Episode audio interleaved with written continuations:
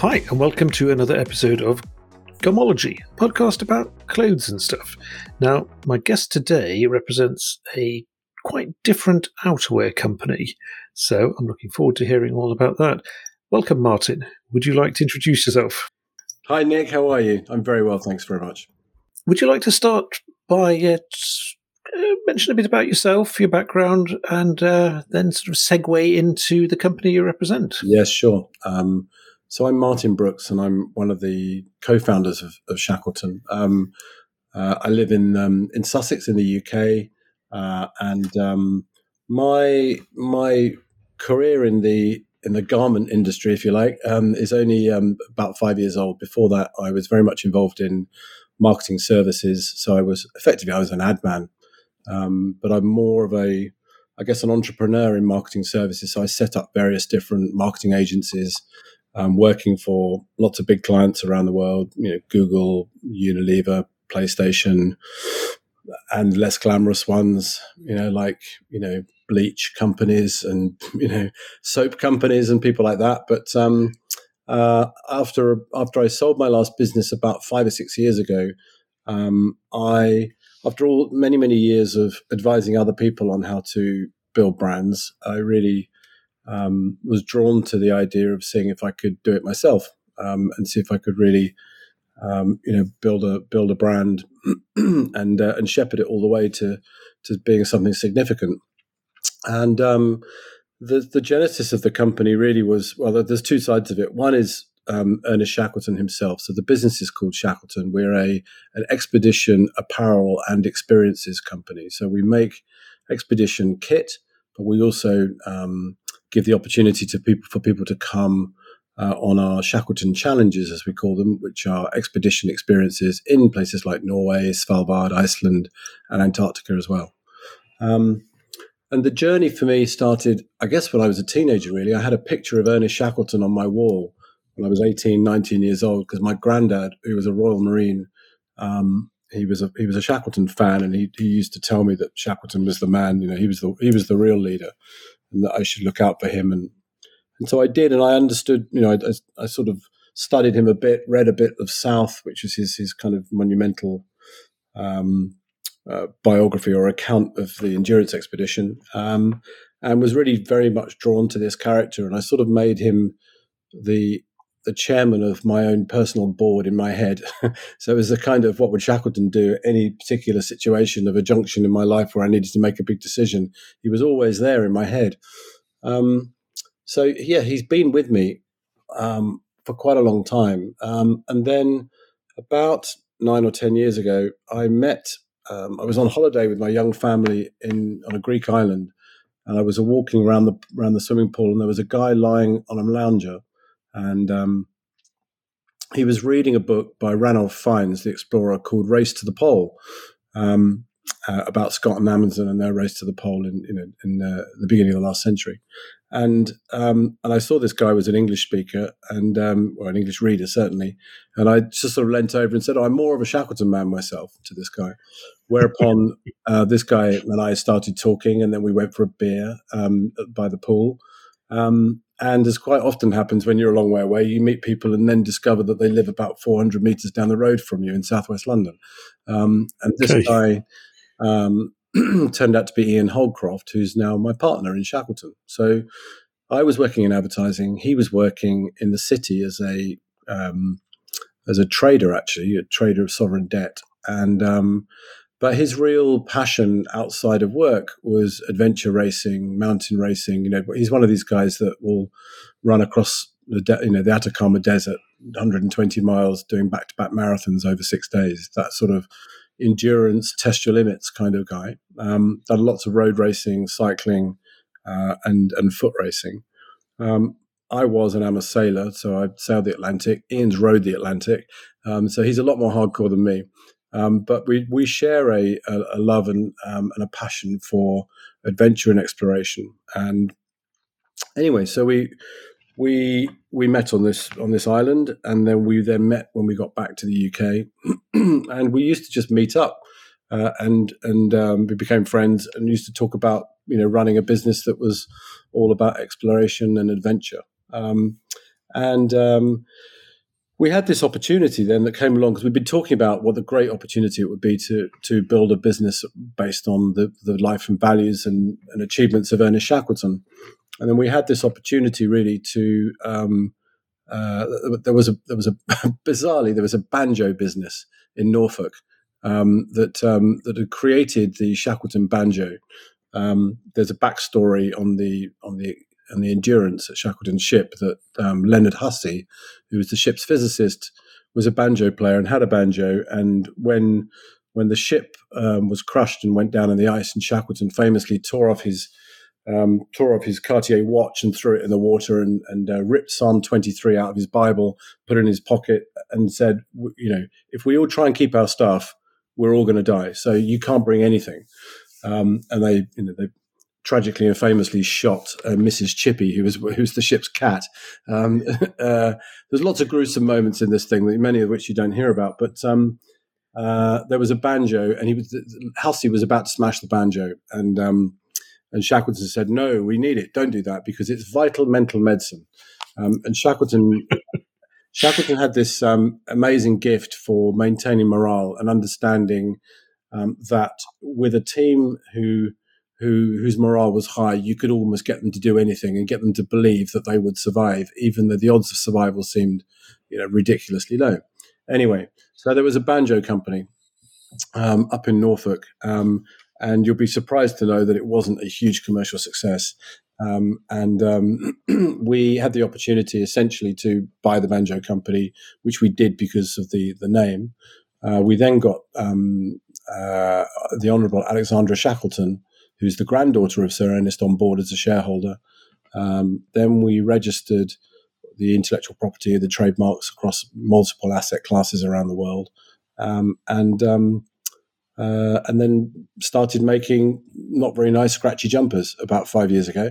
Um, because we thought, well, at least there's a picture of Ernest Shackleton wearing a scratchy jumper, um, so we'll make one a bit like that. And then um, from there, we went on this journey with this business um, with neither of us having a clue about making product. I'd made ads before and um, built websites and advised clients on marketing strategies. Um, and Ian was a was a trader, um, but we were united. Well, we both got a reasonable amount of business knowledge and both sort of entrepreneurial people who believe that with with passion and brains and application and hard work, then you know most things are um, available. Um, now, obviously, over the years, that's come back to bite me in the backside quite badly because my lack of knowledge about about every stage of um, uh, of the clothing industry um, has shown shown me to not know anything about it, and it's very complex and there's a lot to learn. But um, five years later, we're still very much here, and um, we've managed to um, you know yeah establish a, a, product range and a positioning um, and, and a business that's now growing very nicely. Thank you.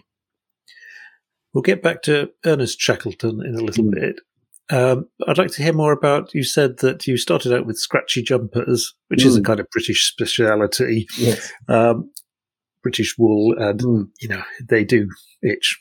Um, but did you hire people who were sort of product developers, or did you go to factories, or how no, did you go then. about building it up? not then. We we sort of just went to factories and um and and pointed at pictures and said, "Can you make us one of these, please?" Um, the first ones were made of, I think it was called Shapley yarn, um, and the smell of the lanolin in the yarn was so strong that the return rate was ridiculous because not only were they um, pretty serious exfoliators of any skin that they touched, so if you if you if you wore them, uh, they stripped the skin off your neck, but as well as that, it felt like you were wearing a sheep um, uh, or cuddling a sheep all night. So um, we then managed to um, yeah, we over the over a period of iterations, I think we're now on our sixth or seventh version of of this sweater, which we now call the Hero sweater, um, and it's now made in a beautiful um, Australian Geelong lamb's wool, uh, and they're made in Italy, and it's just the most beautiful product ever. It's our number one selling selling product, and um, you know, some people have bought every color we've ever made because it just has this gift of being a, a, sweater that just makes every man, whether they're short or tall, fat, thin, whatever, look really rugged and look great. Um, so it's and it, we've just managed to get that balance between, and this is what the the, the evolution process has been the balance to get it feeling um, tough, rugged, and warm, and quite structured, but at the same time incredibly soft and comfortable to wear. So we all know about know, about wool's legendary properties of it being warm when it's wet, um, uh, and you know how obviously it's natural and you know it will last forever, etc., etc. Um, but um, actually having something that you really, really want to wear time and time again is is, uh, is quite a feat. And this because they're quite structured. I mean, they're they're um, uh, they're five gauge um, and um, they just manage to hold their shape brilliantly, and and uh, they're super comfortable. So, yeah, I think I've got three or four of them, and uh, you know, I sort of start wearing them late September, and I'm still wearing them now. So, um, there's heaps of photos of Ernest Shackleton and his motley crew around, mm. and these were obviously seriously rugged guys. Yeah. And but have you been looking at old photos of the sort of vintage looks? Yes, we have. Um, and um, I mean, it's interesting to say they're seriously rugged guys because they obviously they were. The fact that all 28 of them survived the horrific, you know, two and a half year ordeal that they survived, uh, they were. But um, only a small number of them were, if you like, rugged seamen. You know, there were the others were, um, you know, physicists and doctors and zoologists and um, uh, and people of, um, let's say, more learned professions. And so to be able to survive those, you know, surroundings um, without any experience, some of them, none of them had been anywhere near uh, the poles. So it's quite an incredible feat, like I said, of, of, leadership that he managed to get them all believing that they could stay alive, but also operating as a team of people despite very, very, you know, wildly disparate backgrounds and, um, you know, sort of uh, social context, I guess. Um, so we did look at, um, we did start to. So when we when we started the business, we were very much going down the heritage route and thinking you know, here's a great opportunity. We'll make make some jumpers and make some products that are like we did a peacoat very early on, for example.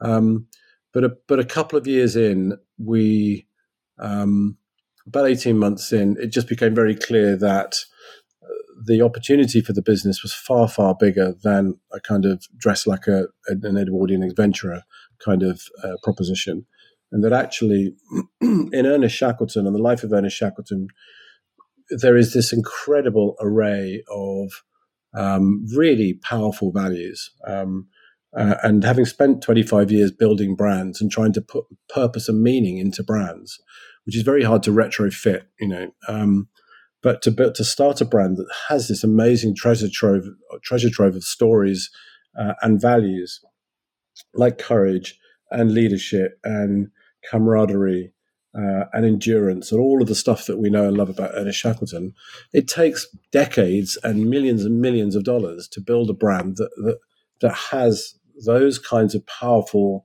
values baked in right from the start.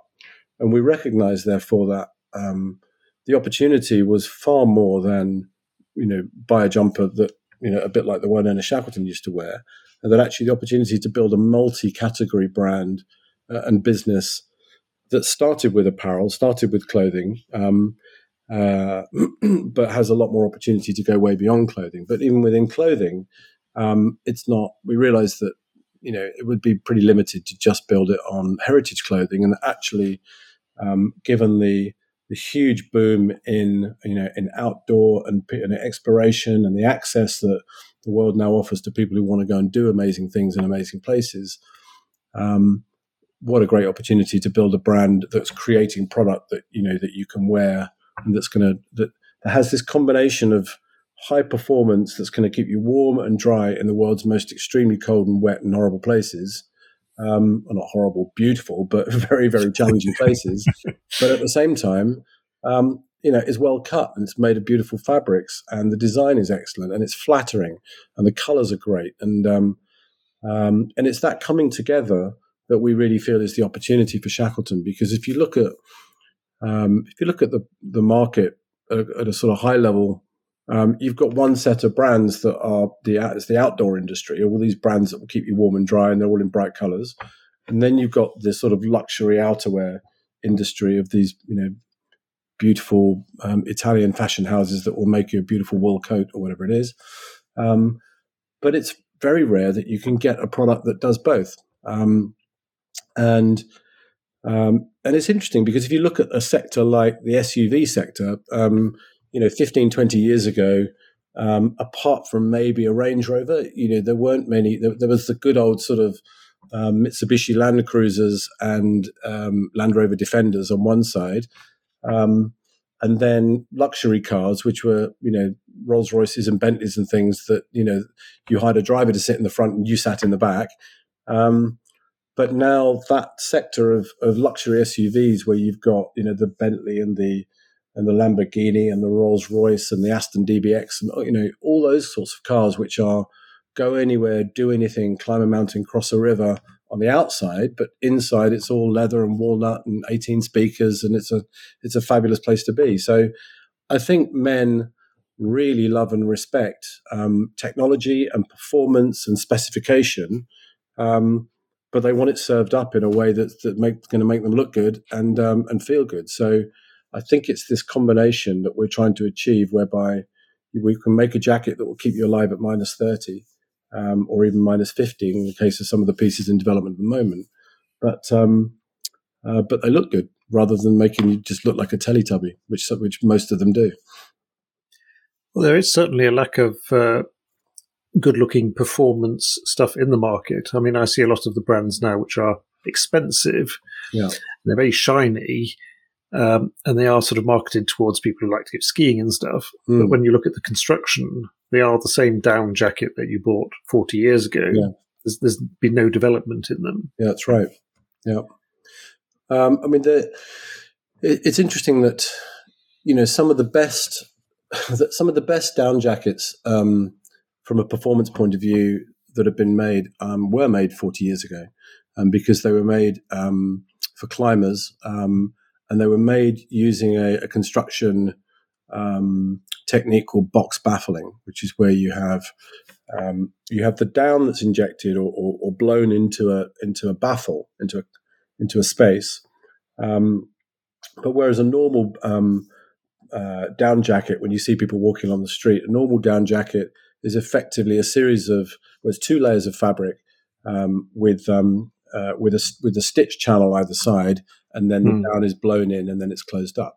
So what that means is that the down then has the space to loft, and, and down only becomes effective as, a, as an insulator when it lofts and creates the warmth around itself. And the warmth that it takes from your body is then all held in the tendrils of the quality of the down, um, and that's what keeps you warm, right? Just like a sleeping bag.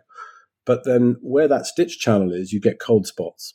Um, yeah. And so, you know, and I'm sure we all know of jackets that, you know, it was a bit on the elbow, a bit on the shoulder, whatever, that where, where there's just no down, or especially in older jackets, it all just slides down into the wrong places. Um, whereas what box wall baffling is, is where you've got the two layers, but you've effectively, if you think of it like a brick wall, you've got actually a, um, uh, if you were to be laying it flat, you've got a vertical wall um, or vertical piece of fabric between and so that when the when the um, when the down lofts, it can loft into a three dimensional space um, that where there, so there are, there are no, therefore no um, no cold spots, mm. and so that that was kind of um, developed yeah thirty or forty years ago, and it's amazing there are very few companies um, who are actually able to do that now uh, from a manufacturing point of view. Now, I mean, down is obviously still you know from a, a warmth to weight point of view when you get the right quality of down, it's still you know almost impossible to beat as an insulator. Um, and and I think there are lots of there are lots of synthetics um, which are terrific for lots of other reasons, but they they aren't as warm as as, as pure hundred percent down.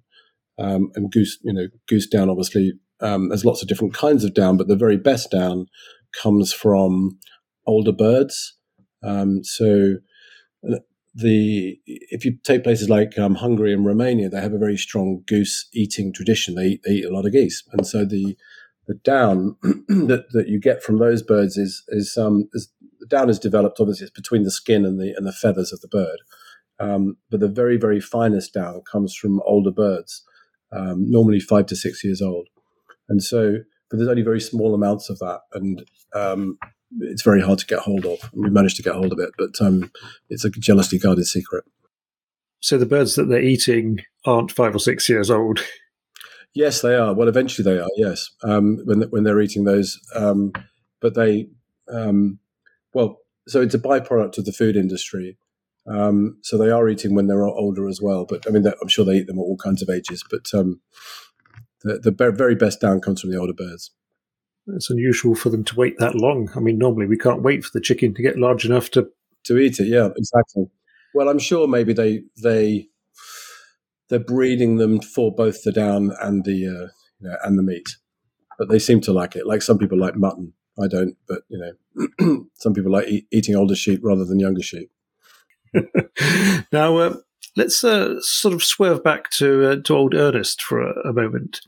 Um, I keep seeing uh, this uh, advert he originally placed in the newspapers before he was going off on his expedition, where he was looking for, for good men, and uh, gar- there was no guarantee of them returning, and so forth. Men wanted for for hazardous journey, exactly.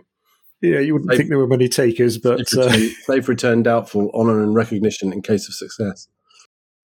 Can you talk a bit about where he was uh, heading and what the purpose was?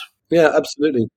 That that ad that we've all seen was sadly apocryphal. It never ran. Um, it was um, somebody somebody made it up years later, which is a real shame because it's such a great. It's one of the best recruitment ads of all time, I think. But um, um it didn't it didn't run. Um, yes. So what happened was so from about 1880 um, to 1922, um, there was this period of time known as the heroic age of Antarctic exploration. Uh, and there were all kinds of people from various different countries, particularly the UK, Norway, Australia, um, and various other people as well, um, heading down to Antarctica um, with the um, you know with with exploration and discovery on their minds, and also a sort of slightly colonial putting the flag in the you know in the ground for king and country. Um, and um, Shackleton originally or first went down to Antarctica um, with Captain Scott and was one of his his um, uh, on on his crew on board the Discovery. And then Shackleton's first command um, was in 1907 to 1909, which was a ship called the Nimrod, um, and they went down to Antarctica, and he led a, a, uh, a, team of people with the intention of being the first to the South Pole. Um, but they got within 97 miles of the South Pole um, when Shackleton realized that they could get to the pole, but they had insufficient, basically, they were about 50 pounds worth of food short of being able to get back. Um, and he decided that he would rather um, uh, not risk the, the lives of his crew and himself for glory and wrote back to his wife rather what was it? It was uh, rather a live donkey than a dead lion. So he wrote to his wife. Um, and then, of course, you know, three years later, um, Captain Scott was that was that dead lion. So, in in uh, in the race to the pole between Amundsen and Scott, Amundsen famously beat Scott by about a month to the South Pole to discover it for Norway, um, and um, uh, Scott and his uh, uh, and his team arrived at the South Pole, found a Norwegian flag and a message from Amundsen, and um, you know the photographs tell the story. Um, how incredibly disappointed and um, heartbroken they must have felt, and um, then they, you know, in full of melancholy, made their way back, um, but then got caught in a blizzard, and uh, they were only 12 miles away from one ton depot, which was the, the food depot that had enough food for them to sustain the journey, um, but sadly perished in their tent. Um, so by that point, um, the, the, pole had been um, claimed by by Amundsen. Um, so Shackleton was keen to, um, you know, keen to establish a new record for King and Country, and he wanted to be the first person ever, or run the first expedition ever to traverse the whole of the Antarctic continent from one side to the other. And he created a thing called the Imperial Transantarctic Expedition, um, and pulled together using uh, using similar words to the Men Wanted for Hazardous Journey ad. Um, actually, had his base on 4 Burlington Street, just around the corner from Shackleton, from our Shackleton store now on Regent Street, um, where he interviewed people with very um, uh, unusual uh, interview techniques like making them tell jokes and ma- making them whistle a tune, etc. Um, because he wanted to see that these people were people that knew how to, you know, have good energy and, and, and be positive and be optimistic.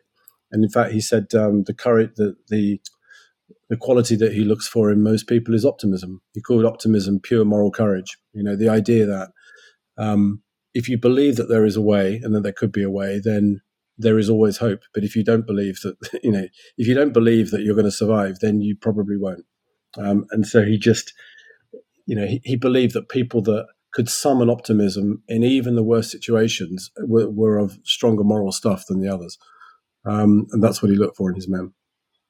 So they went off down there, and in fact, they were just about to leave. Um, they were in Margate, actually, um, on the ship, the Endurance, and um, uh, and the the very first news of World War One breaking out um, was was telegrammed, um, uh, and um, I think it was August uh, 2014, 1914. Uh, he Shackleton then sent a uh, a telegram to the to the King and to Churchill saying, who was First Lord of the Admiralty in charge of the war, and laying down the ship and his men, you know, for, for king and country, saying, you know, we'll, we won't do this, we'll do whatever you want, and um, uh, received a one-word telegram uh, within within a few hours, which was just proceed. So he was given the uh, the opportunity to proceed mm. um, on his journey to uh, to at that point Buenos Aires. Um, got to Buenos Aires. They carried on down there. Then they they were then when they left Argentina they were heading down into the Weddell Sea, and the Weddell Sea is um, um, it's about a thousand miles across um, between the Antarctic Peninsula and and eastern Antarctica, and at various times of the year, the the sea ice in the Weddell Sea. Uh, in the summer, it diminishes, and obviously in the winter, it, it grows. Um, and they were heading down there, and, and, like I said, his plan was to was to cross Antarctica from one side to the other, and he needed two ships. Um, so he had the Endurance, and then there was another ship um, called the Aurora, which was sent to the other side from New Zealand. And the job for the other people on the Ross Sea side of, the, of, of Antarctica was to essentially um, lay storage and food depots and fuel depots towards the pole on the opposite side. Because of the amount of gear that you would need, the plan was that you would, you know, once got to the pole, headed to the other side, and then you would pick up these depots that would sustain them thereon. Um, so um, they were heading towards the land, um, uh, uh, to, the Antarctic continent, across the Weddell Sea. Um, they'd been warned by local sealers and whalers that the Antarctic sea ice was, or the Weddell Sea sea ice was uh, worse. Than, by the way, Nick, I could do this for two hours now, so you better give me an idea about how much of this you want. okay.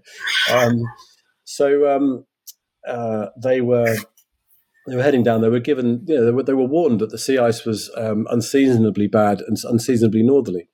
Um, anyway, they cracked on, um, and they, you know, they experienced icebergs, and then pancake ice, which is floating round lumps of ice, um, and then um, eventually um, the ship could go no further. that wasn't particularly unusual because what they were used to happening was being able to break free uh, of the ice, and then a lead would open up, and they then would be able to, you know, steam forward. It was a sailing ship, but it also had a powerful coal-driven engine as well.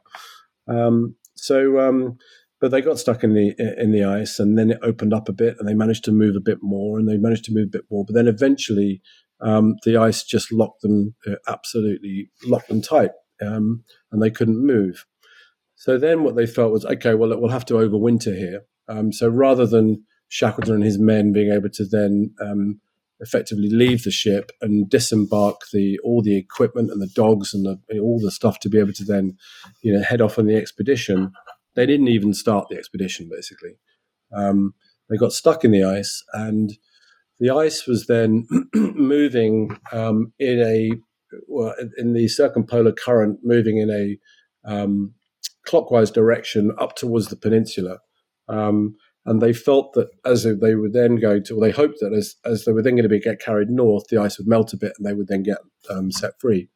Um, but um, over a period of about seven months, um, these ridges of pressure uh, of the ice just built up around the ship.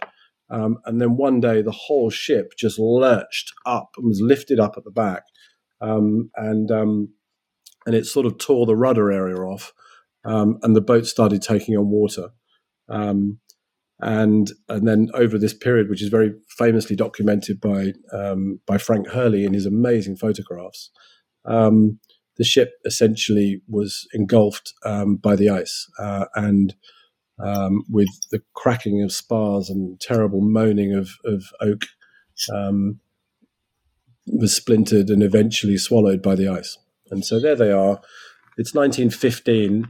Europe's at war. There's no GPS. There's no radio. Nobody knows where they are. Um, and they're a thousand miles from anybody else. Uh, and it's the Antarctic winter. It's minus 30. Um, and they're on the ice. And the ship's gone down. And Shackleton says, Ship and stores have gone, boys. Let's go home. And they all look at him like he's a madman because um, they all think they're going to die. But what through his amazing genius of, of um, leadership in adversity, which is actually taught as a module now at Harvard Business School by Professor Nancy Cohen, who's recently judged our Shackleton Medal, which I could come back to. Um, through his leadership and his um, unique kind of personal gift of charisma uh, and mucking in. I mean, he was always the last the last person to eat. He was always the first person on the floor scrubbing the floor. You know, he set set an example. But he had this I mean, I'd, obviously, I'd love to have met him because he just, by all accounts, had this amazing natural personal charisma and energy that just just buoyed people up. You know, he was described as a as a as a mighty rush of wind by by people, and I think that means in the positive way rather than a, a bag. But he could hold. I mean, years later, he would hold, um, you know, places like the Wigmore Hall in London that you might know, which is two and a half thousand people, big concert hall he would stand there every afternoon with a glass of whiskey and some lantern slides and do a lecture for two and a half hours to two and a half thousand people without amplification and hold a room, you know, breathless. He just had this incredible charisma. So his men loved him. That's why they called him they called him the boss. Um, and um, although he had all kinds of foibles and plenty of things, he was definitely not perfect. Um, they adored him because he just had this amazing positivity and spirit and made them feel that they could do things that they didn't think they could do. Um, so ships and stores gone. Let's go home. Um, they camp on the ice, hoping again the the ice is then going to break up. It does start to break up. Literally, there are people falling, you know, tents falling through the ice in the middle of the night uh, with screams, with people, you know, being pulled out of the ice. Eventually, they pull the the three lifeboats um, about uh, for, for a couple of weeks across the ice. And again, there's a very famous picture uh, that Frank Hurley took of them pulling these lifeboats with, with stores and things inside them. Um, and um, they get to a point where the where the, the water's opened up and they can launch the boats. And then over a period of a couple of weeks, they managed to navigate to a completely desolate, barren island uh, called Elephant Island, um, near the. It was on the eastern side of the Antarctic Peninsula um, and there's nobody there. It's just completely just it's just penguins um, and seals, etc. Um, and they get there. They they turn two of the boats over to make a make a, a, um, a sort of temporary hut to live in, and then they butcher a couple of the boats, um, the two boats for more wood and more sails and spars, etc. And they take the biggest of the lifeboats, which was only 23 feet long, um, called the James Caird, named after one of the benefactors of the uh, of the expedition. Um, and they add because these are just rowing boats. So, so they add masts. Um, they um, they build up the thwarts. They build up the flanks. Um, they then uh, stretch a canvas um, uh, deck over the top, um, and they build this up into a, into a effectively a sailing lifeboat. But it's still hardly got a keel to it. I mean, to, to sail you need you need a keel to be able to counteract the, the leeway that's created by the wind onto the sails to go to make it go in a straight direction rather than just drift sideways, right?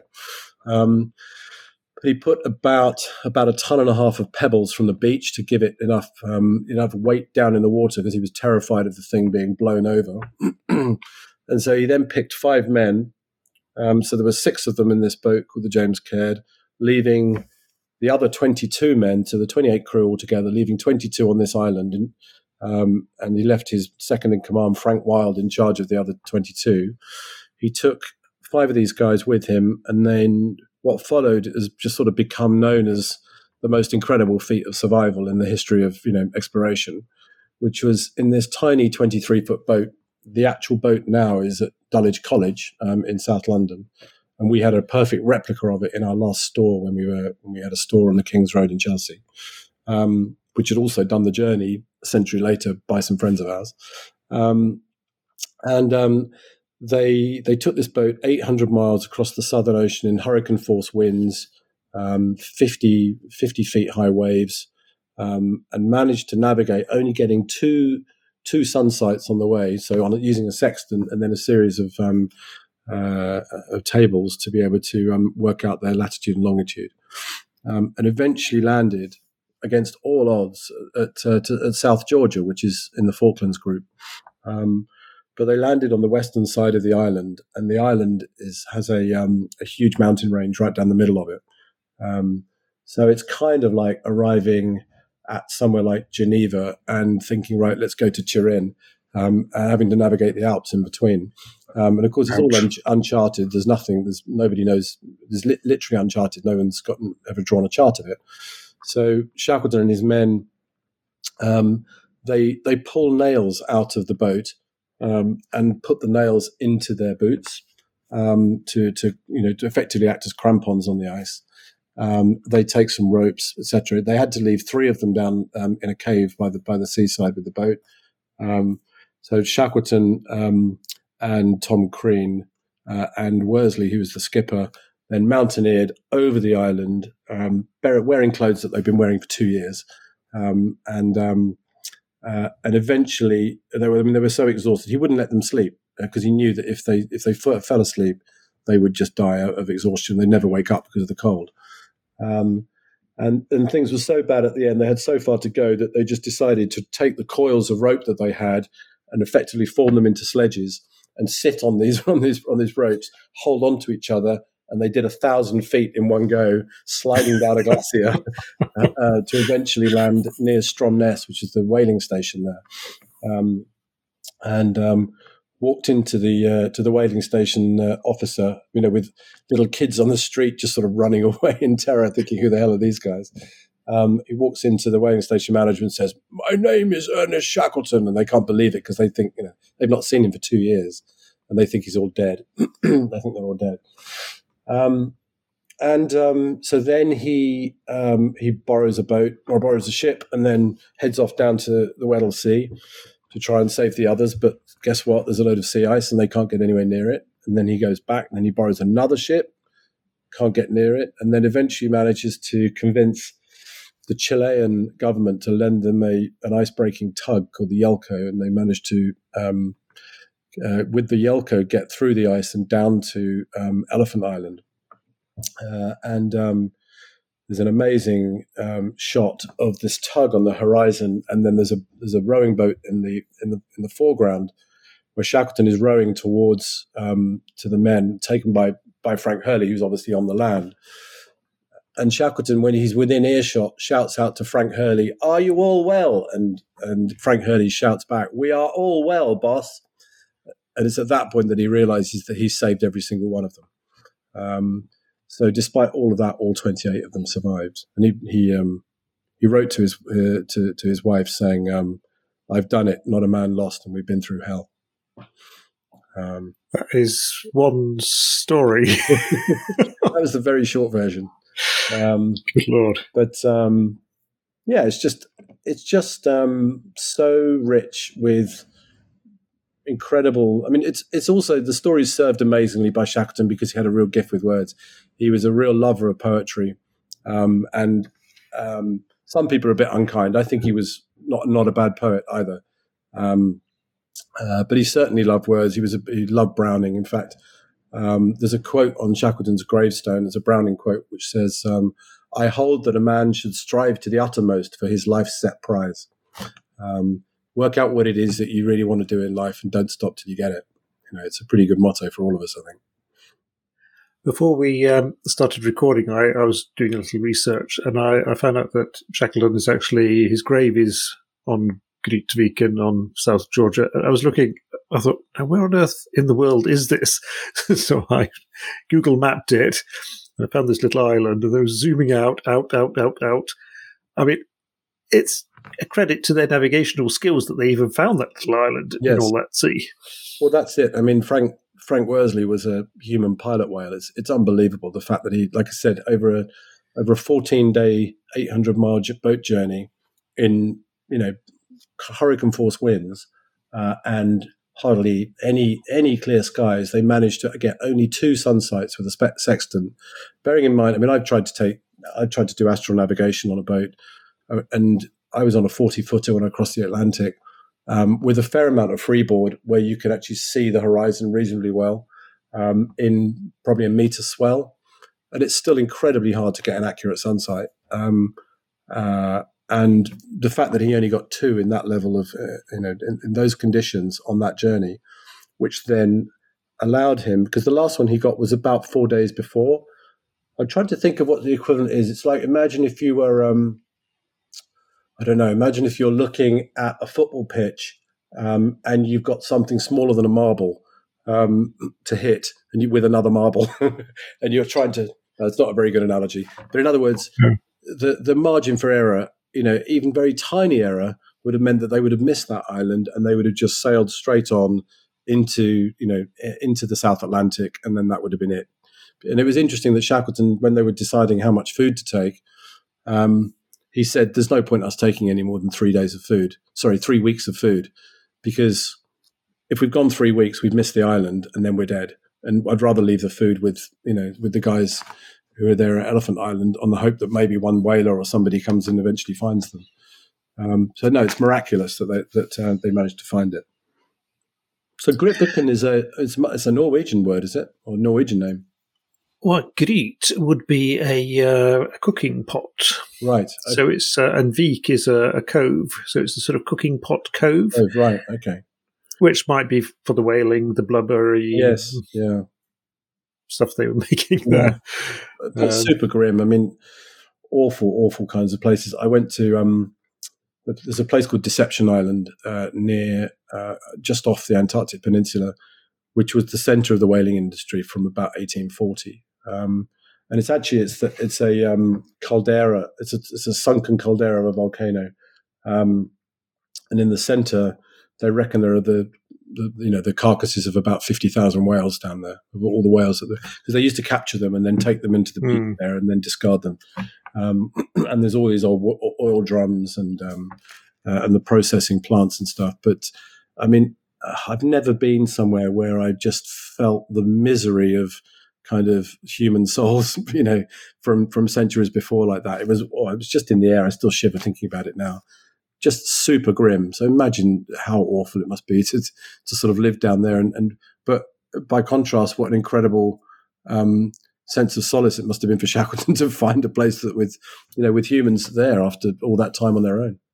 It was quite sort of um, symmetrical that he'd find the whaling station there because um, I didn't realize until the recent news of that they'd located his boat, mm. that uh, it was made just half an hour down the road here in the whaling town of Sandefjord, where a lot of these whalers would go out from. Nice symmetry. Yeah. So that's that's. I mean, it's obviously very exciting for us. Um, what's happened recently because um, uh, I mean the ship the ship went down. Um, you know, in in um, as we know in, in 1915, and um, that was 107 years ago. And um, they've been there's been lots of speculation for years about whether it could ever be found and if there would you know even if they could get down there would it be uh, in any shape um, and so to see the photographs and the and the video that you, have probably seen of the of, of the endurance um, the, the the stars shining brightly on the stern with endurance written over the top of it it just really took my breath away when I saw it because I've been looking at pictures of that ship you know for pretty much all of my adult life um, and so to see the thing still existing, but three kilometers underwater on the seabed, uh, was quite a moment. Um, well, I was lucky enough to um, uh, to meet with a guy called Mensun Bound, who's the who's the director of exploration on the Endurance 22 expedition, um, who was the guy that was responsible for finding the ship. And in fact, him and Dan Snow, the historian, were both wearing um, appropriately wearing uh, Shackleton parkas on the um, uh, on the on the expedition.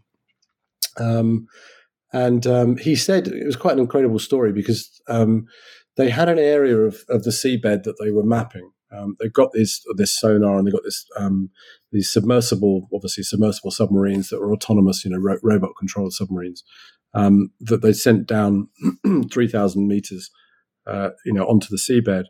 Um, and so they're just really, you know, there's there's a load of people in a room, in, in, you know, looking at effectively looking at um, computer data to, to map the floor of, of, the seabed. And they've been doing it for about three weeks, and um, they they completed about ninety seven percent of the of the potential area, which they'd mapped according to the very last lat and long that um, Frank Worsley had taken back in, in 1915. So they knew, according to him, where the ship had gone down. Um, but of course, the, um, you know, there's always a question about the accuracy of the, the absolute accuracy of, of that um, of the lat and long recorded then, but also as a ship travels, you know, three kilometers through the water um, and with a, a, hydrodynamic shape, you'd imagine that it is going to actually move. It's not just going to fall straight; it's going to actually propel itself in one direction or the other. Anyway, they got to a point they only had three days left on this expedition, which um, this is you know a couple of months ago. Um, which is obviously extremely expensive and you know hugely resource heavy, etc. Um, they only had three days left because of the weather window. The, the, the ice was going to come in again and potentially trap them as well, so they had to get out. Um, and rather than constantly using the ice breaking capabilities of the ship to keep breaking the ice around them where they were, they just said, let's just let the ice, you know, we'll just stay in the ice for a bit and we'll just go with this circumpolar current of the, uh, of the ice. Um, and and then a day and a half later, um, they found the Endurance exactly beneath where the, the Agulhas, the ship, had actually drifted to. So it was almost like the ice had taken them to the ship. You know, it's incredible. Um, which I love that story. I think it's got a lovely poetry to it.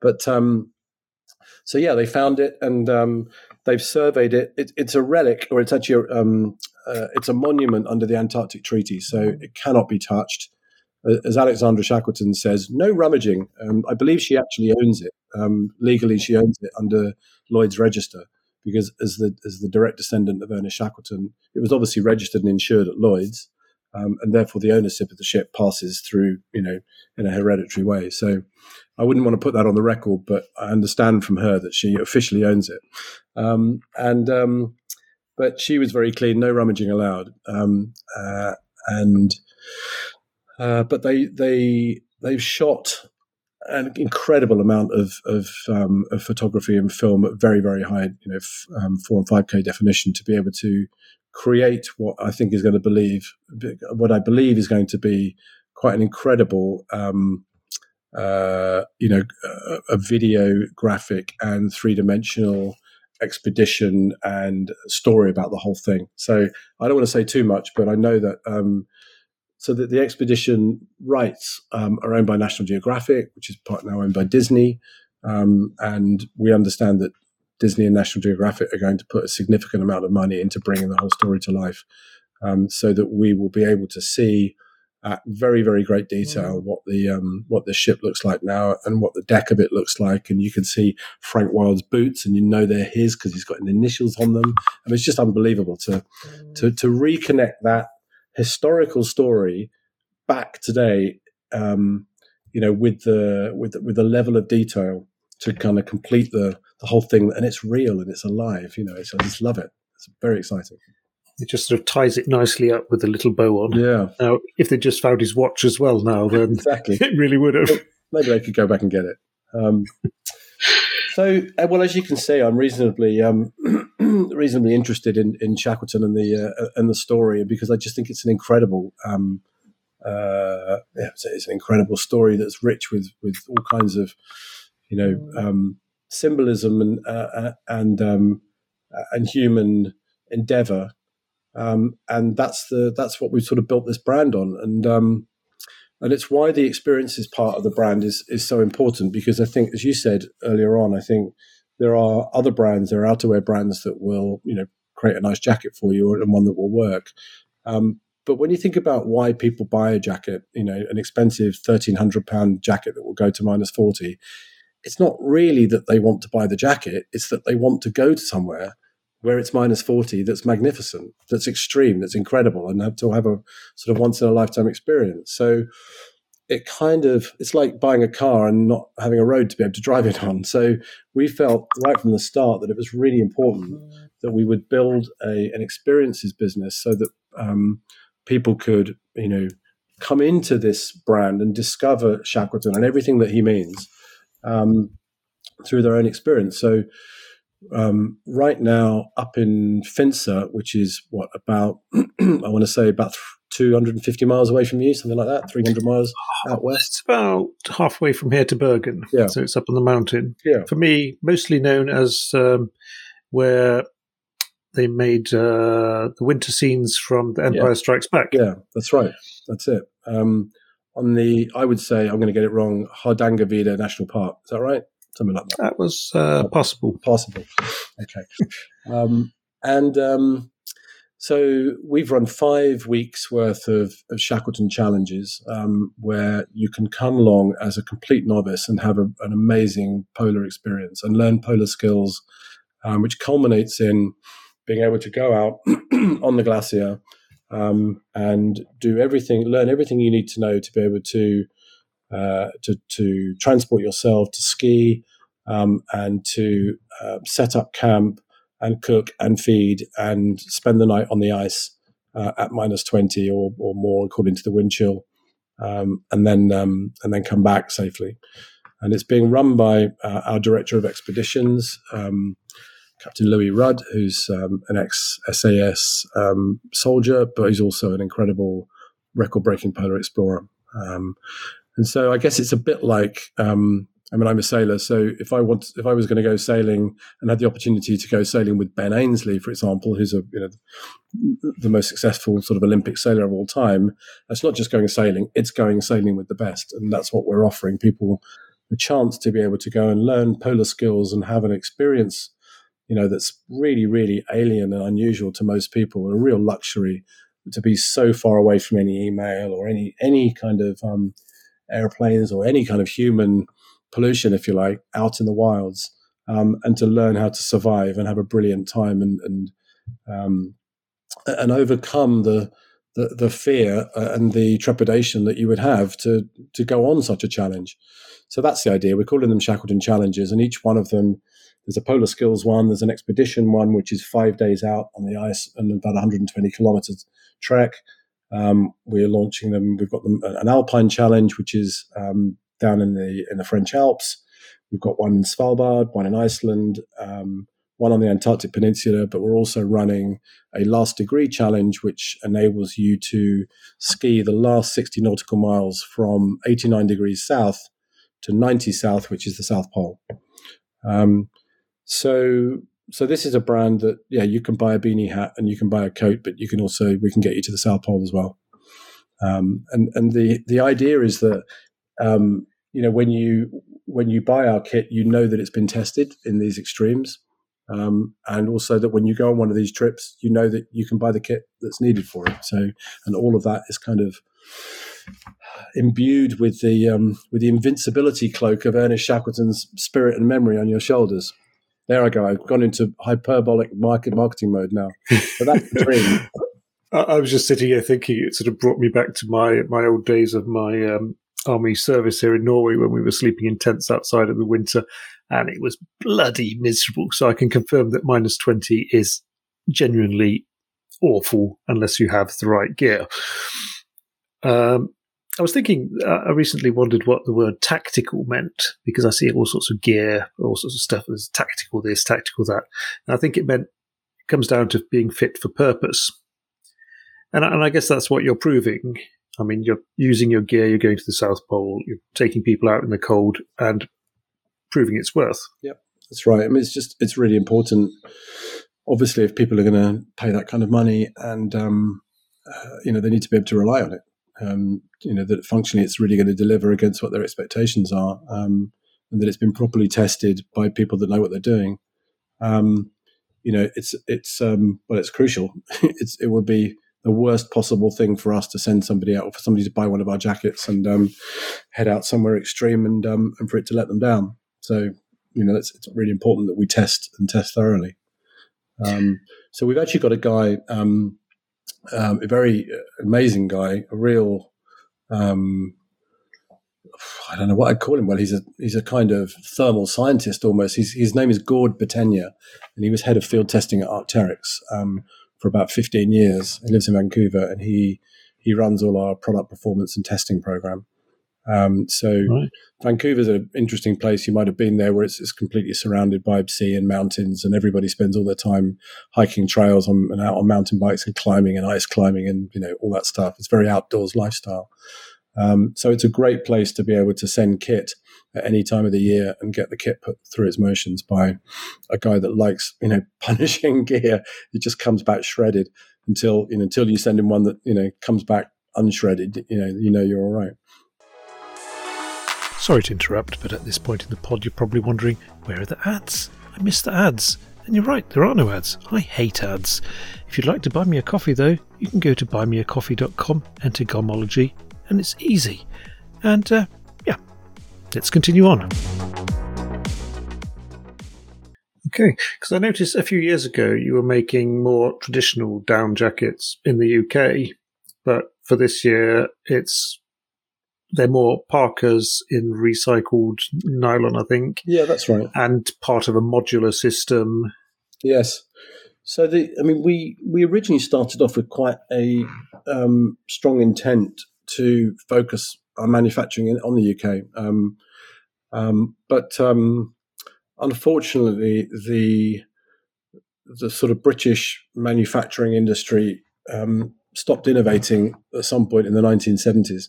Um, and so it's very difficult to get um, modern technical gear made that has, um, you know, that's, that's laser cut and seam sealed uh, in the way that you can get made in Italy or in the Far East. Um, the, the whole process for creating a piece of high performance gear now is, is um, as you'd expect, it's um, it's an advanced manufacturing process rather than, excuse me, rather than um, a workshop process, which was when we were working in the UK. They were skilled artisans making brilliant gear, but um, in very small quantities. Um, and although it worked from a performance point of view, um, the levels are, I, don't, I really don't want to be rude because they're amazing people. But um, let's say the levels of um, refinement in Italy, as you'd expect, are, are higher than, than what we could get in the UK. Um, but then in terms of materials, um, yeah, we took a decision uh, a couple of years ago. Well, we want we've been wanting to make everything recycled for quite a long time um, from re- recycled materials, um, but of course, performance was always the issue. Whether you could get something that would really perform to the standard, whether it had the breathability, the waterproofing, etc. Um, and um, but now the the quality of um, uh, uh, um, performance that you can get from you know companies like Sympatex in, in um, you know in Switzerland, and you know, the, the, quality is amazing. So you you can now get the same levels of the same hand feel, um, uh, the same color intensity, um, and the same you know p- technical performance from recycled fabrics than you can from virgin fabrics. Not not across every type of fabric, but certainly in the in the world that we're looking at, um, it's now it's there, it is available, so we'd be stupid not to do it, not not to use it. So this year's range, every one of our uh, jackets is made from recycled fabrics, and goose down from mature geese. Um, yes, with a known origin. Yes, exactly, and well, it's all traceable. Yeah, so there's a thing called responsible down standard (RDS) where you can track yeah where the um, where the down has come from. And you've also moved to a modular way of uh, adding liners, which can be switched. Yeah, that's right. And, think, and actually, we're looking at the moment um, in our product pipeline. We've been looking at rainwear a lot um, because I think, particularly in the UK, um, you know, I don't, I don't think we've had a, a, I don't think we've had a day so far this winter. So we're now in April. Maybe we've had a couple of days where it's gone below zero, but not many. Maybe one or two. Um, You're looking jealous. Gosh. um, and actually, um, it's quite nice to wear a really warm parka up to about you know minus five, sorry, about to five, six, seven plus. Um, but as soon as you get to about ten degrees, wearing a big parka is just um, it's just untenable. It's just too warm. and actually, the problem that most of us have um, in the UK is is wind and rain. That's the thing that makes life you know miserable. Um, mm. And so, um, you know, we believe that there's a big opportunity for for for rainwear or waterproof wear. Um, same like with parkas, where um, you know you're getting very high performance, um, but you're also getting something that's been really nicely tailored and built with all the detailing, etc., etc. So you don't feel like a kind of you know school kid on an outing wearing an anorak, which is like lots of these things look like. But within that, so we started off thinking, right, well, let's you know we've got six different models that we could make: a short one, a long one, a field parka, one a bit like this, one a bit like that. Um, but actually, when talking to particularly younger people, but most people, um, doing some research, we've just found that most people are now looking for versatility. Um, they'd rather have one high performance jacket that does everything that they paid more money for than a ski jacket, you know, and a waterproof raincoat uh, and a um, sailing jacket, for example. So, actually, from an environmental point of view, from a value point of view, and a cost point of view, um, if we, we think that if we can make products that are really versatile and cross, you know, if you like, cross verticals. So if you're applying them to to activities, whether it's you know, for example, sailing or, or mountaineering or um, or skiing, something you know, they're essentially the same sorts of products. Um, they do the same sorts of things. They need to be breathable. Um, they need to be incredibly waterproof. You need to be able to move in them properly. Um, uh, but we think if I think a lot of people would be interested in spending more on, on a jacket like that that they really love that really does everything than having three different jackets that you spend. I mean, I'm lucky if I go skiing, you know, for two weeks in a year, and so I've got a ski jacket that you know that I spent money on that somebody's made and that's taken resources from the world, you know, that's sitting in a sitting in a bag, you know, in the attic most of the year. Um, so, so I think that's probably quite a good solution to make more versatile product um, rather than um, you know lots of um, vertical specific product. I suppose it also comes down to a question of fashion whether you're making jackets that are that's are sort of outside of hmm. fashion, they're just great jackets, yeah. or whether like your ski jacket, which when you turn up next year to go skiing, everyone's going to say, "Hey, look, Martin, he's got his ski jacket from two years ago." Yes, uh, yeah, maybe. I'm sure there are people like that, but I think I don't think that's our audience. I think our audience is people that want to buy something that's technically superior uh, and that's of very high quality um, and that's not very heavily branded um, and that maybe doesn't have this year's outlandish color. I saw a, I saw one of those WGS, WSGN, whatever it is, I can never remember, um, trend things. And that, that really big, you know, very powerful purple is going to be back next year. You know, like everyone's going to run to purple again. It's like the point in that, you know, it's just, I mean, sure, some people will love that, but I just don't think that's our audience.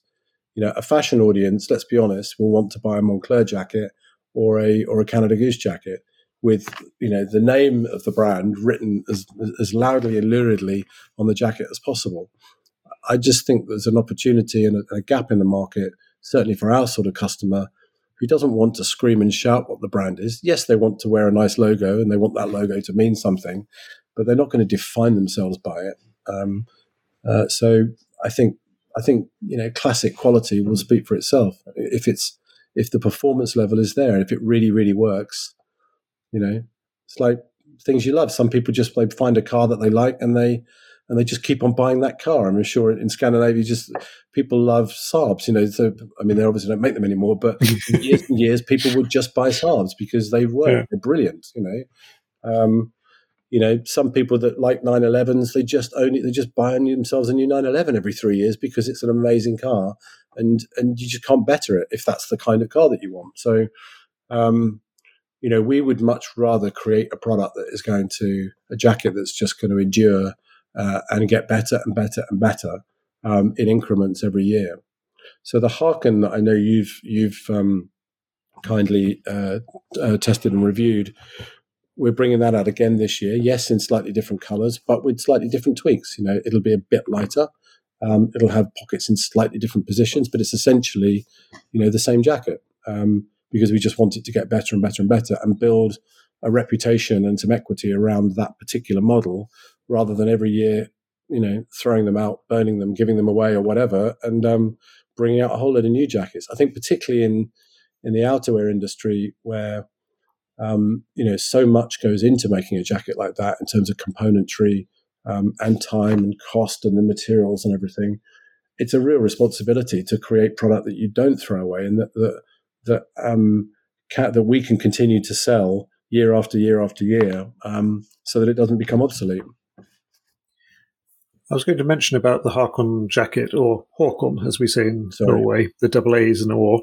Um, okay. That I've, I've, been struggling to find uh, leg wear of suitable um, warmth because I'd wear the jacket outside with just a t-shirt under. Yeah, it'd be about minus fifteen and a howling cold wind. Yes. I'd be up fine upper body. Yeah, but my legs. No, it was just point. blowing straight through whatever I put on. Yeah. well, we we we um we have some salopettes coming out, um, but they are very they're, they're our Mission Pro range. So we we make gear specifically for explorers, and the salopettes have a unique feature which you might imagine, uh, which is what's called a drop seat, which means that you okay. essentially uh, take an extended full toilet break um, without taking the whole thing off. Um, it's effectively you manage to zip down the back and uh, and, and squat and do your business. Um, into a, into an ice hole that you've dug for yourself. Um, but so they're probably not appropriate for you just yet. But we will be bringing out. Um, uh, well, actually, Gord in in, uh, in Vancouver just insists on calling them pants. So, but let's keep them calling them trousers for now on. There will be trousers. Yeah, there, there, there's there's a there's a pair of Explorer salopettes with the features I mentioned, and also um, we have um, some some very good thermal trousers coming out next year, which I'm I'm not going to go into detail on. But um, in terms of the because we're still um, experimenting with different insulation types at the moment, both synthetic and down. Okay, interesting. Um, now, given what you do, given where you go with it, sustainability. I, I often ask uh, people when I talk to them, what does sustainability mean to you? And I get the impression that for some brands, it's a sort of thing they have to mention and they have to say they're well into it. Um, but I mean, you're arranging tours to Antarctica up in the mountains. Uh, you're not producing more than you have to. I mean, I love the concept of modular jackets where mm. you can put a liner in if it's really cold. You can wear the liner if it's not too cold. You can wear just the parka or whatever. Mm. And you're using the, the goose down, which is traceable and the recycled materials. Where do you sort of fit into the sustainable world? Um, I think I think there's a few different um, layers to it. I know it's it's um, obviously it's a rightfully a very hot topic, and there's a lot of greenwash and there's a lot of BS being talked about it. I, I think the the first principle for us is that we are we're not a fashion brand, um, and we are we make in low quantities and we make slowly, um, and we make product that will last for years. So, um, you know, Land Rover Defender lovers will be quick to tell you that in many ways the Land Rover Defender, although it's got a big diesel engine on it, um, is actually one of the most environmentally sustainable cars of all time because about 75% of them are still on the road. Um, whereas actually, because actually about about a third of the environmental impact of, of a car is is the whole process of building, of making it, and the, and all the manufacturing and everything that goes into it. And in fact, is one of the big issues with with the whole electric vehicle thing um, is the amount of um, uh, uh, effort and the footprint of making an electric car, as well as what you're going to do with the batteries afterwards, is a big issue. Anyway, we're not here to talk about cars.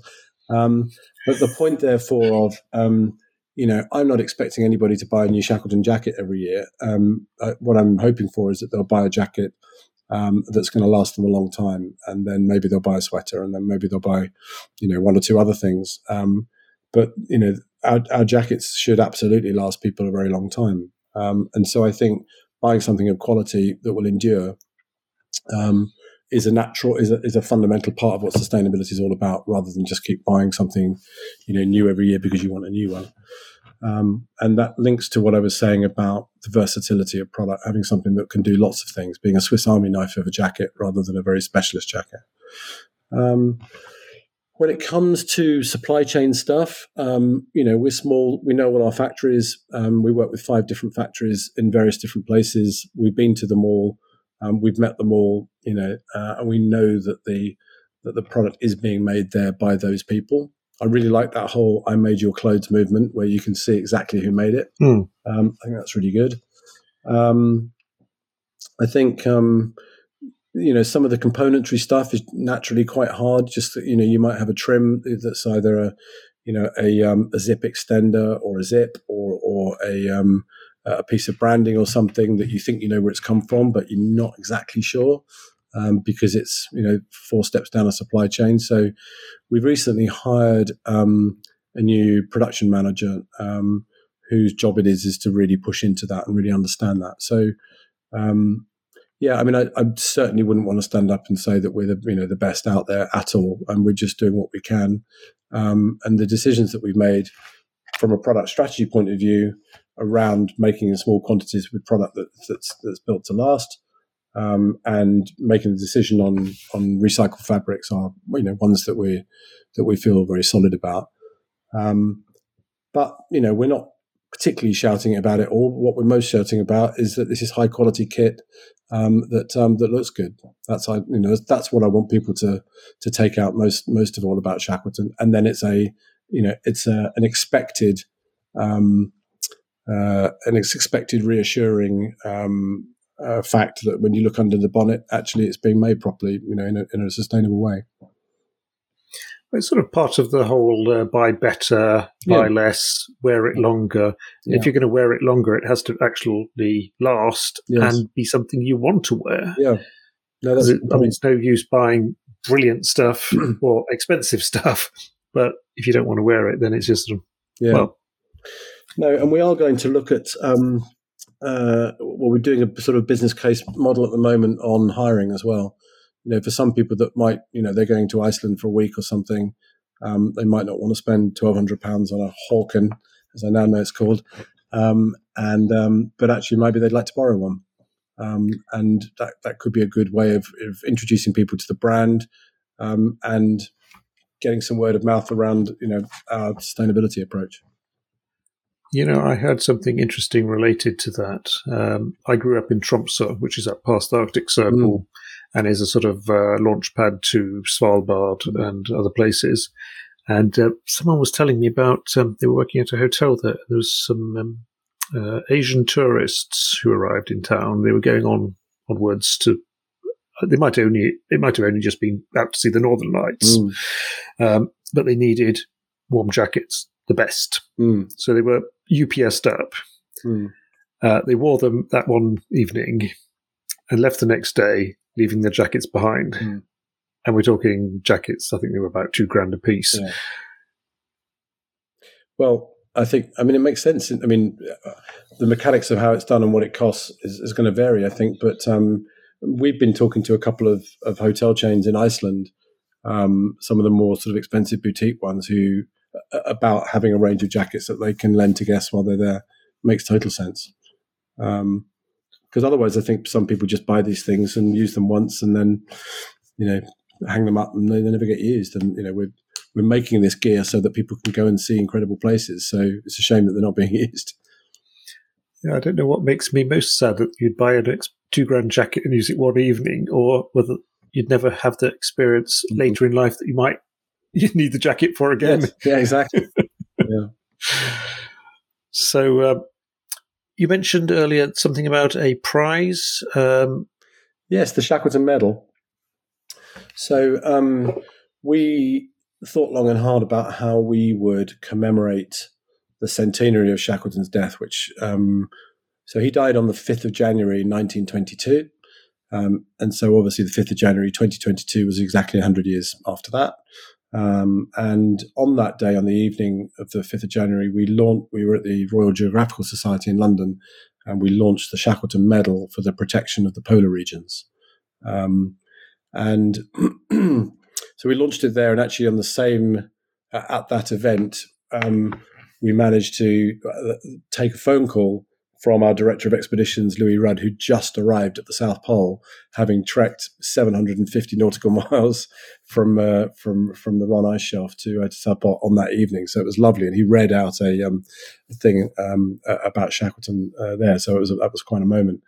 Anyway, we launched the Shackleton Medal for the protection of the polar regions, uh, and we we pulled together a, a judging panel, some very interesting people people from the Saami Council, um, people from Harvard Business School, um, from British Antarctic Survey. It's all on the website.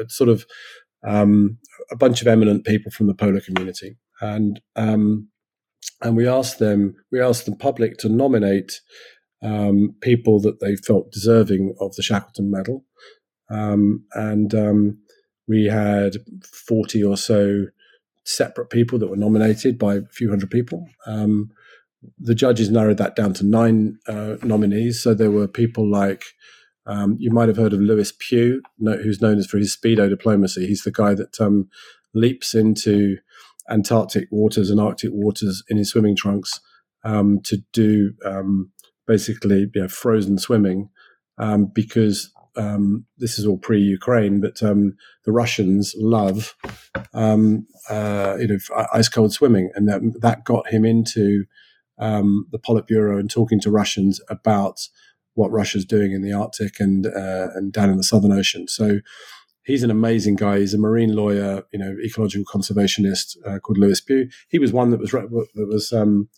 uh, nominated. There are various people that were nominated, um, but the the judges ended up um, giving the award to a very charismatic um, French glaciologist, a, a, lady called Dr. Heidi Sevestre.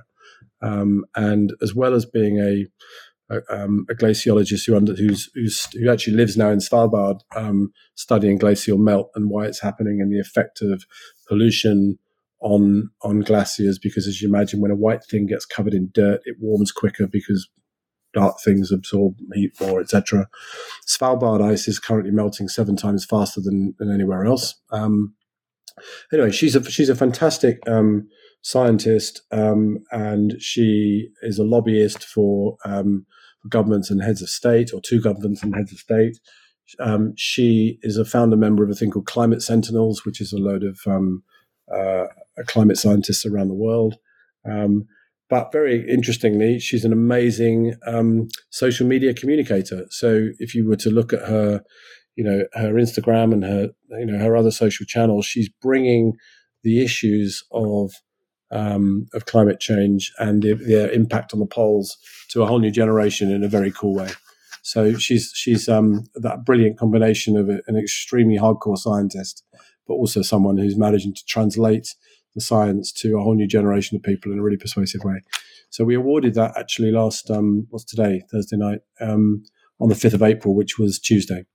Um, so that's when that just went out, and there's a um, there's a lovely um, video on our site of when she was awarded it. She didn't know she was going to get it, um, and uh, there was a lovely moment of when she when she when she received it, and she talked about how hard it is. She said, I don't have any good news for you on climate change. You know, every day it's really hard um, to keep going. And, um, uh, and she's, you know, I think there's an incredible um, camaraderie and sense of, you know, brotherhood and sistership between between people in the polar community who are all trying to do everything they can to make the world know, you know, quite what's happening out there. Um, so um, anyway, so that's been good, and we felt that was a good way to to mark the centenary of, of the boss's death uh, on the basis that if he was alive today, you know, he wouldn't be discovering the polar regions. He'd probably be protecting them, um, you know, against all the ver- various myriad threats from climate, geopolitics, mining, um, territorial, you know, claims, etc., etc. You know, the Antarctic Treaty will run out. I think it's 2050, 2054. Um, and up until then, you know, there's a, a, complete moratorium on exploitation for mining or, or anything else. And it's absolutely crucial that um, it's just there for basically for peace and science. Um, so all these people are working to try and preserve that as a place. Right. Now, to end on a lighter note, has it ever struck you how many of the sort of great explorers, the great heroes, had great names. I mean, Ernest Shackleton, I mean, it does have a ring to it. If he'd been, say, Colin Brown, yes, would yeah. it have worked as well? Yeah. Well, Colin Brown is quite famous, but yeah, for other things. Um, um, yeah, well, Ernest Shackleton is a terrific name, isn't it? I mean, Ernest is a very um, Edwardian name. I, much to the chagrin of my uh, my eldest son, his middle name is Ernest for obvious reasons. Um, and um, but Shackleton's just it's such a great name. It's just that the the, con- the hard consonants in it. It just has got um, real presence to it. Big reason why obviously we chose the name for the brand. Um, uh, Roald Amundsen is a great name. I only realised the other day that um, that uh, Roald Dahl was named after Roald Amundsen. You probably knew that, um, but I was only told that the other day because um, Lucy Dahl, who's his granddaughter, is coming with us on one of our um, Shackleton challenges. Um, oh. um, so which other one? With Douglas Mawson, Roald Amundsen, Robert Falcon Scott. Falcon's a strong, strong middle name, isn't it? Yeah. Um, I mean, but you've also got mountaineers like uh, Mallory and Edmund Hillary. Yes. Yeah. So, so, many of them have these sort of evocative names. I mean, yes. Ernest Shackleton sounds almost biblical. Yes. Yeah, no, it's true. I think. I mean, it's interesting though whether the whether the meaning is imbued afterwards or or do you know what I mean? Whether whether actually, I mean, there is a we, we actually sold in early days. We sold some of our scratchy jumpers in um, Harvey Nichols in Leeds, uh, in Yorkshire, and um, uh, and we had a big Shackleton sign up, and people coming up saying, "Oh, Shackleton, are you the are you the furniture people?" Because there's a Shackleton chair, which is a kind of high backed, you know, chair that you'd see a lot of them in old people's homes, apparently in the north. Um, and um, so it's less cool when it's a, you know, it's your granddad's chair than it is when it's a, um, a kick-ass minus 40 parka. Anyway, I'll need to, I'll get my lawyers to send them a letter. We've got that covered as well, I'm sure. okay, Martin. Uh, sort of in closing, anything you'd like to mention? Sort of last words? Uh, no, not really. I mean, um, well, thank you very much for for uh, for having me on. I really enjoyed banging on and on and on about Ernest Shackleton uh, to you, and um, thanks for your support. Really, I mean, I think um, you know we're trying to we're trying to build a brand that has real purpose and meaning to it, um, and trying to get it right. We're obviously not always going to get it right. There are things that go wrong, and um, uh, and there are lots of challenges. Forgive the pun in, in the whole um, in the process, but um, you know it's a hell of a journey and we're really enjoying it. We've got a fabulous team of 15 people that are very much up for the challenge in the business of designing and creating and selling and connecting um, this brand to people around the world. Um, and it's a real privilege to, to have this amazing story, you know, on our, uh, you know, behind our brand. And it's been, it's been incredible that I don't think we've had, I don't think we've been refused a single meeting, you know, in five years when we say we'd like to meet and we're Shackleton you know, wherever we go, people will take the meeting because there's this this there's this understanding that people have of what Ernest Shackleton is and represents that they just kind of want to know about it.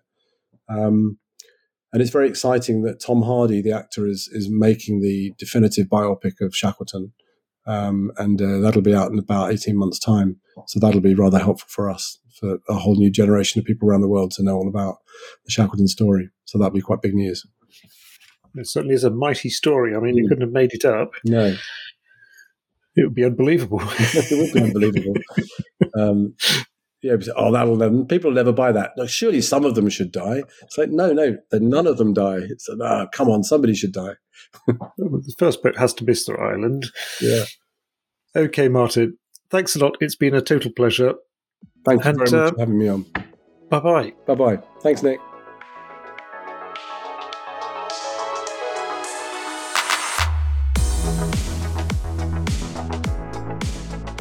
That's all for this week's episode of Garmology. If you'd like to check out my guest further, there's links in the show notes. There's also links to uh, how you can uh, support the pod by buying me a cup of coffee, is perfectly optional. I'm just pleased you're listening. If you'd like to get in touch, suggest a guest, just let me know what you think. It's uh, welldresseddad at gmail.com. You can follow me on Instagram as welldresseddad. So, until next week, bye bye.